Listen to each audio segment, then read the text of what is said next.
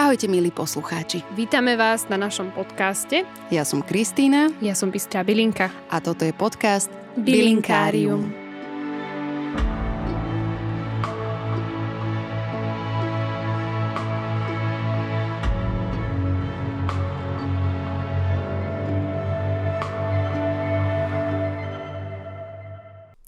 Ahojte, opäť vás vítam na podcaste a dneska sa budeme baviť o slnečnici. Posledný podcast našim hosťom si môžete vypočuť, je taktiež o slnečnici, ale dnes sa budeme trošku venovať všetkému ostatnému ohľadom slnečnice, hej.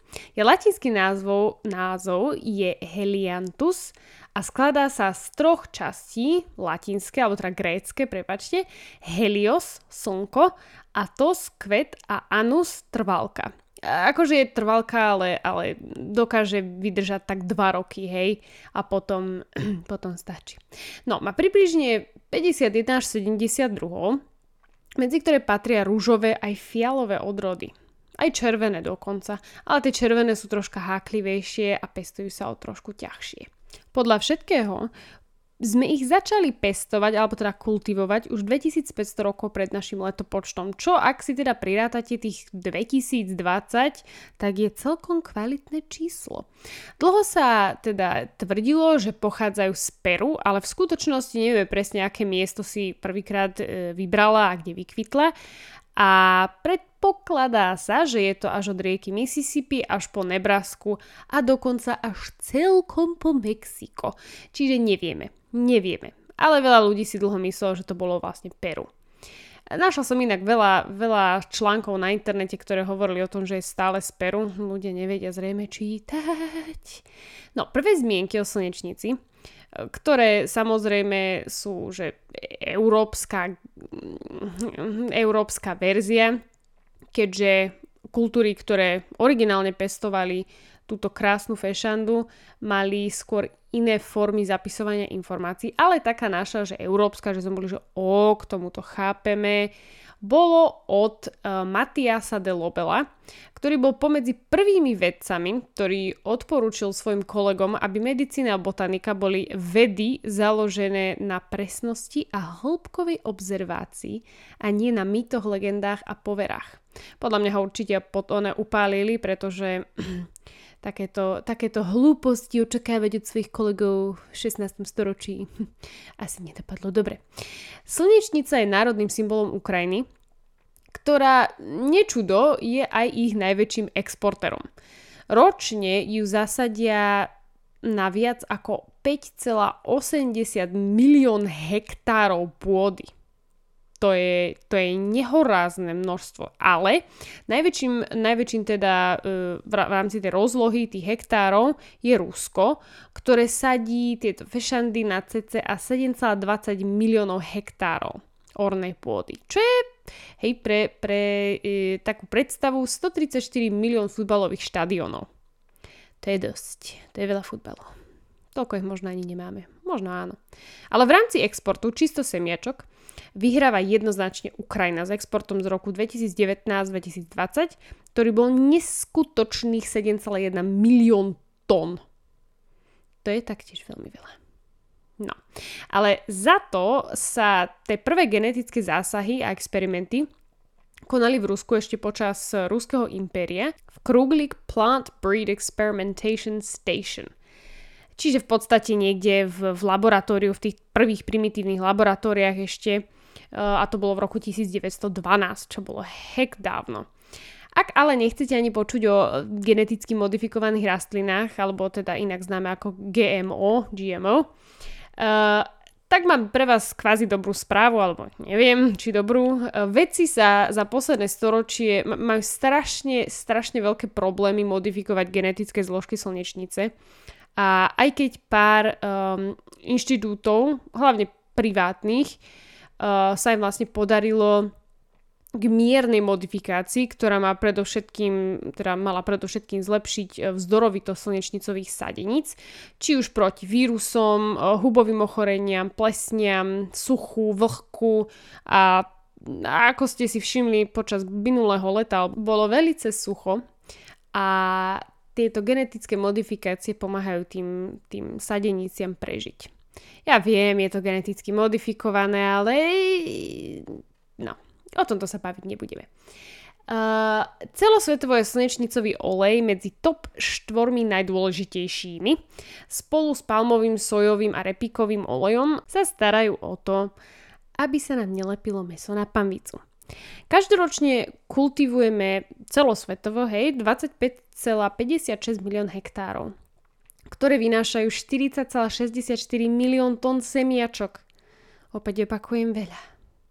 Rekordná úroda na hektár bola zaregistrovaná v Číne, kde namiesto svetovej mierky, ktorá je 1,5 tony na hektár, sa im podarilo vycúcať z pôdy 2,37 tón na hektár. Vôbec sa inak nečudujem, že to Čína, lebo Číňania, oni robia fakt také veci, že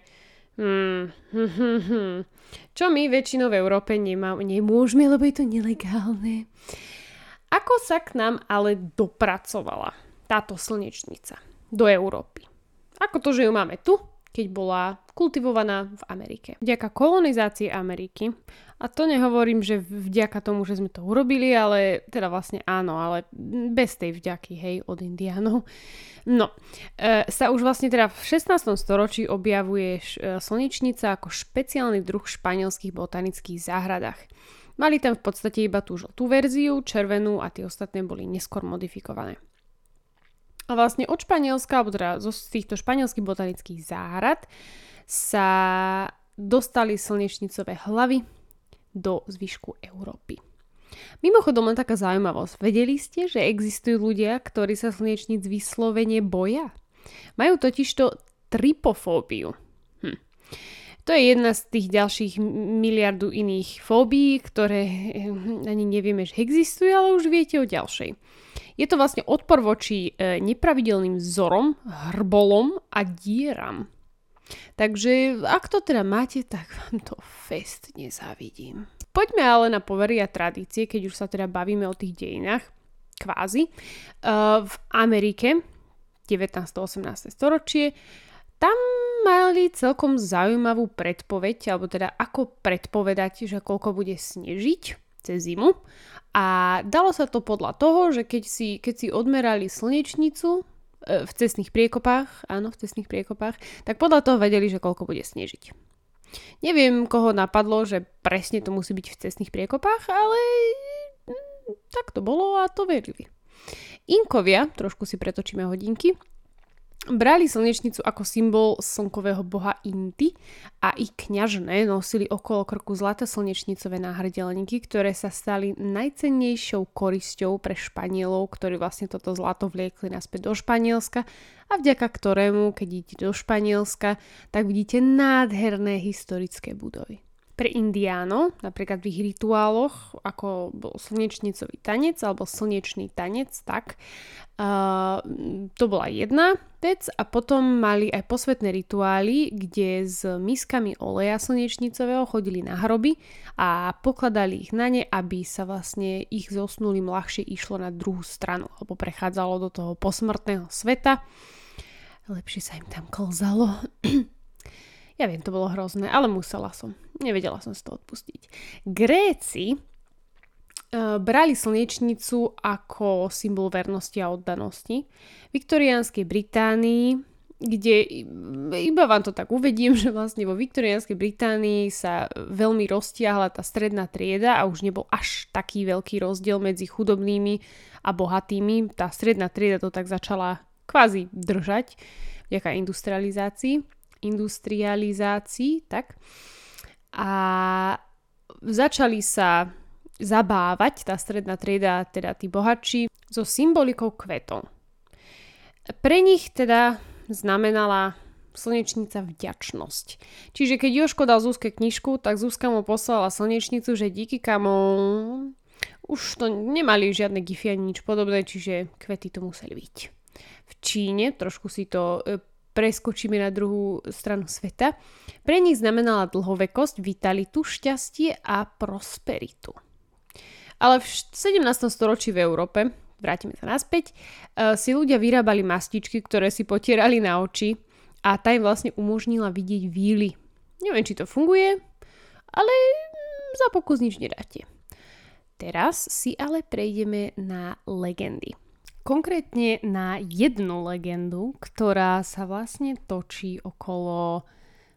No dobre, to vám poviem za chvíľočku, ale je to ukrajinská legenda, pretože som si tak kvázi chcela uctiť to, že sú teda najväčšími exportérmi a aj preto, lebo viete prečo, snáď čítame správy. Takže poďme do toho. Raz dávno, pradávno, v čase, keď stromy rástli po nebesia, rieky kypeli životom a zver žila bez strachu.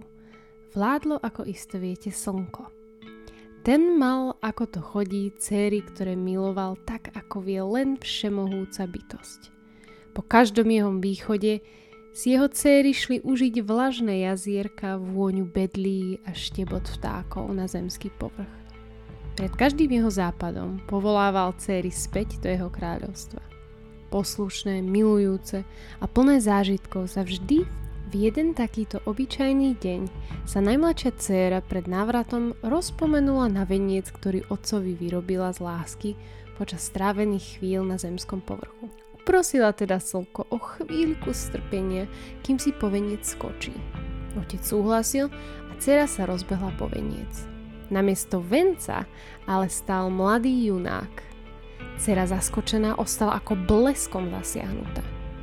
Čím viac na junáka hľadela, tým viac jej srdce rástlo a plesalo. Taká bola ohromená, až zabudla. Zabudla na každúčku myšlienku, ktorá sa jej hnala hlavou. Zabudla na otca, na sestry, na krajinu nad oblakmi. Onedlho už mladomanželia merkovali, milovali. Slnko bolo ohromne zarmútené dcérnym rozhodnutím, ale tá nechcela ani počuť o návrate späť do jeho kráľovstva. Ako by len mohla, veď má najlepšieho junáka na celom zemskom povrchu. Prešiel rok, prešli 2 a šťastia a lásky bolo čoraz menej.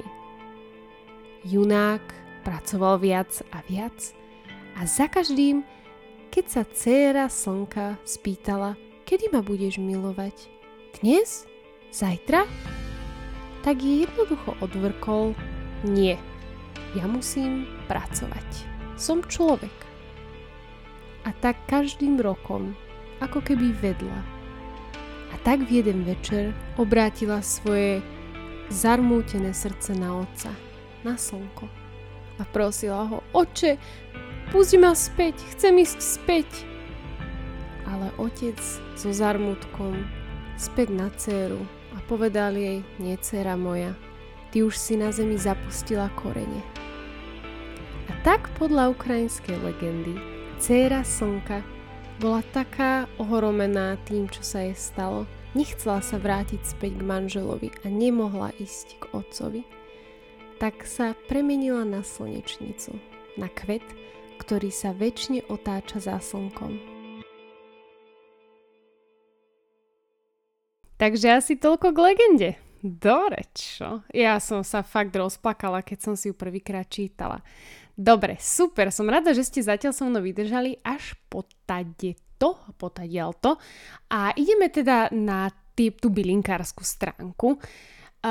Budeme sa teraz baviť kvázi aj o strave, takže slnečnicové semiačka, oh bože, čo do všetkého.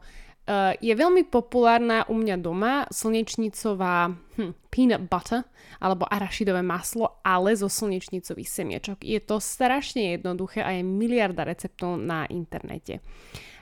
Za 100 gramov takých lupaných semiačok, hej, bez toho obalu, majú nejak 620 kalórií, ale... kto má čas rátať kalórie, že? Má neskutočne veľké množstvo dobrých vecí v sebe, ak by som to teda mala povedať.